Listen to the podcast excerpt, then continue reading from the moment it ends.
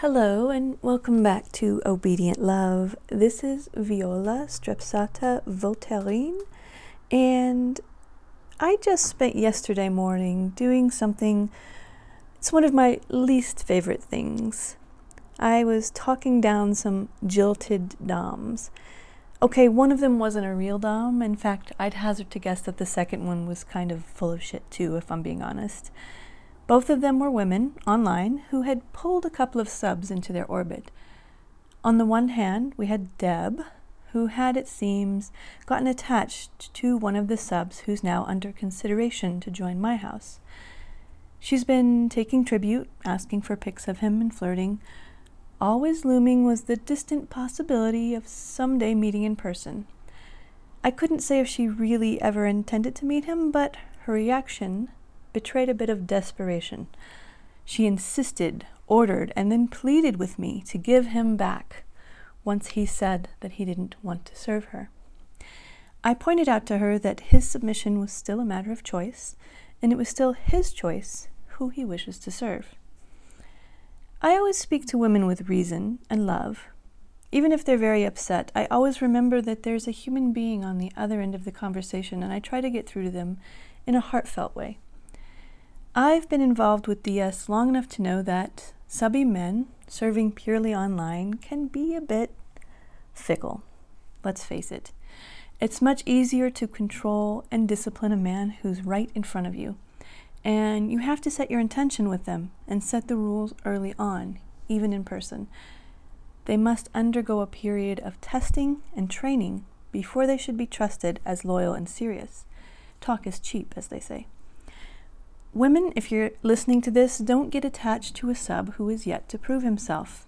Let him know what the stakes are and that his focus should be entirely on you. Submissive men require straightforward, clear instructions. Otherwise, they just sort of flounder around and roam around and look for the right mistress. So the other one was Thelma. This one was an obvious scammer doing the oldest blackmail game in the book. Step one collect all the personal intel. Get the Facebook page, address, place of employment, etc.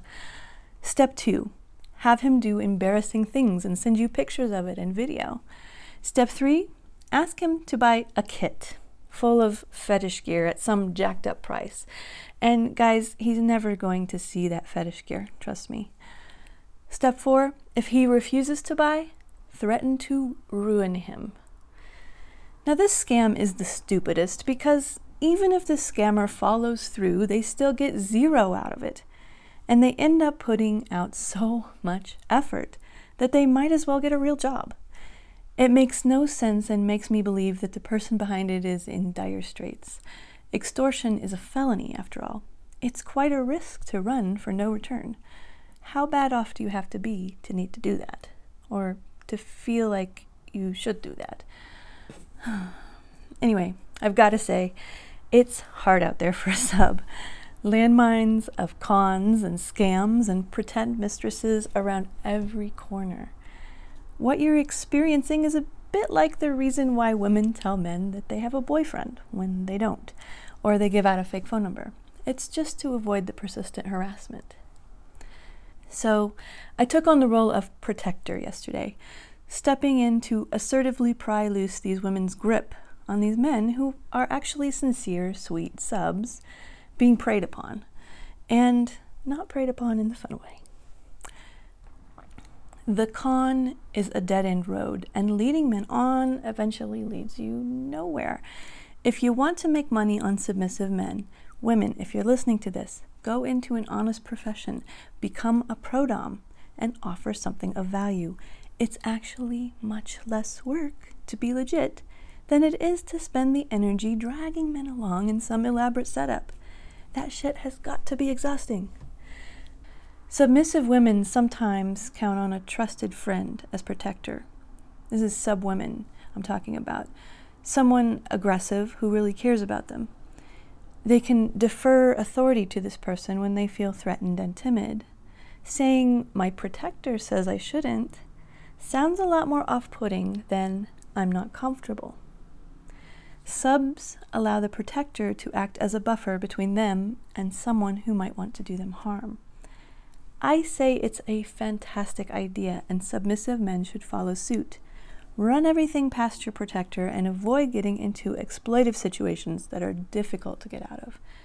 Have someone watch your back. Have a go to Dom or anyone to step in when needed.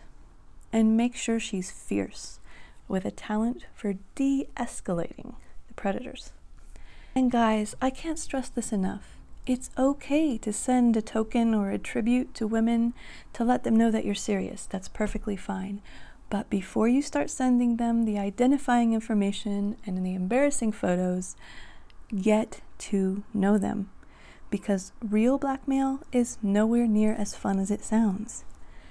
Have real conversations, see their face on cam or hear their voice, ask for clarity on what they expect from you. Just because a woman demands something from you online does not mean she's automatically your mistress. You can be cautious and you can have boundaries here.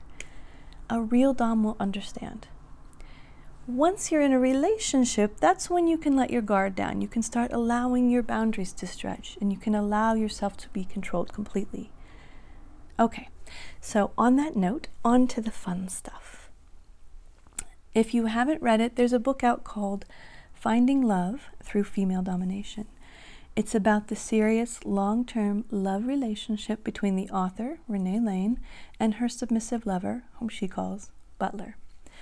I recently started corresponding with Renee about our common goal to make people recognize that female led relationships can be intensely real and they are not just some sort of made up male fantasy. Women want it too. Kinky women who share your kinky desires. Renee wrote to me, My only desire is to empower women. I want FLR to be as common and as accepted a choice as gay marriage. And she and I are definitely on the same page here. So I thought instead of sharing my own erotic fiction today, I'd share a bit of her book. This is an excerpt from Finding Love Through Female Domination. If you love it, go over to Amazon, grab a copy for yourself. It's really worth it. So the book is divided up between um, emails from Ms. Renee to her friend Heather and Heather's responses, and also a journal kept by Butler, the submissive. And the, the part I'm going to read to you now is from Butler's journal. Butler's journal, first real test, February 2009. Once Ms. Renee and I seriously began to live a female led lifestyle, I gave my mistress permission to follow her interests no matter where they took us. I had discovered a burning need in me to truly surrender to a dominant woman that went unsatisfied until I met her. I wanted something real. I can't explain my sexuality to someone who does not feel the allure of the dominant woman any more than a gay man can explain his love for other men. It took a long time for me to realize the extent of my desires. As I came to an awareness of what I wanted, I realized that starting at puberty, I had always been deeply attracted to Jung's archetypal bitch goddess. For example, I rooted for Catwoman instead of Batman. I wanted the queen in Snow White to win. I was always attracted to the bad girl. In my personal life, I project a strong personality. During my career as an attorney, I used my assertive demeanor to intimidate people, such as the opposing counsel, in the courtroom. Nevertheless, the idea of a woman taking control of me continued to grow in my fantasy life. Other than several bumbling attempts at role play with the few women who were willing to pretend to be dominant, my desires remained buried and unfulfilled. They came fully alive when I met Ms. Renee. We had a lot in common, a mutual attraction, and a desire to follow our, our S&M inclinations as far as possible. We were friends a long time and then lovers. We had established a relationship of trust before I admitted to my desires. Somehow I knew she was the right woman. We started our relationship with her enjoying more sexual power because of her relative youth and beauty. I knew that I would always be more attracted to her than she could ever be to me. The more we experimented and followed the path to my submission, the more attracted I became. I have been successful with women in my life, but I have never been obsessed with one until she started dominating me. Now she is all I think about. This week, I knew that my mistress was having a friend visit for the weekend. She told me that I would be banished from her home while her friend was there, but I would get a chance to meet her if they had time. She cautioned me to be on my best behavior should that happen. That evening, she presented me with her first real test of my sincerity to be her submissive. We live about three blocks apart in a historic neighborhood in Memphis. The previous week, after I had cleaned her house, my mistress spent several minutes each night teasing me sexually. By the end of the week, I was in a frenzy to please her. I would learn that this strategy was not unusual for her. She loves to work me into a lather before asking something difficult of me. I called her on the phone, as I do each Friday evening, to inquire what services she needed of me during the weekend. I knew that the opportunity to see her would be limited because she had company. She told me that she doubted she would have any time for me until the following week. I was disappointed, so I told her so. She asked me if I were truly interested in pleasing her. Using a poetic image, I declared that I would crawl to her house on my hands and knees to please her. There was a long silence on the phone. Then I heard several minutes of feverish whispering. Finally, I heard the tone of voice I knew was a serious demand. Actually, that's a perfect idea. It's even better than my own plan. I want you to do it. Crawl all the way here. Get started right now. I was shocked. I hadn't meant it to be a serious suggestion. It's true that we only live three blocks apart, but that's a very long way to crawl on one's knees. I began to stammer some reason for not fulfilling her request, but I heard only silence from her end, a short pause, and the receiver landing gently in its cradle. It was an impossible request. I could have refused, but I have been down that path before. It always ends with me begging once again to be her slave. Then she would increase her demand to make it even more difficult. I learned quickly that it's best to obey the first time. It was close to 7 p.m. on a cold, dark February evening, so the neighborhood sidewalks were clear of pedestrians. However, my neighbors knew me. What possible excuse could I come up with for crawling down the sidewalk? Knowing she was waiting for me, I didn't bother to answer my own question. I grabbed a flashlight and I started out the door. I left on my knees. To not look too much like a fool, I decided to pantomime looking for a lost object. I shined the light back and forth across the sidewalk. I was ridiculously but desperately afraid someone would come out of his or her home to help me look. I had no idea what I would tell them. What could be so small and important enough that I would crawl down the sidewalk? I could come up with nothing. Nevertheless, I decided to keep acting as if I were looking for something so that cars would not stop thinking I was crawling because I was injured. I thought about walking part way. Impossible. She might have stepped out of her house to see if I was really crawling. I couldn't do it even if I knew she was inside her home.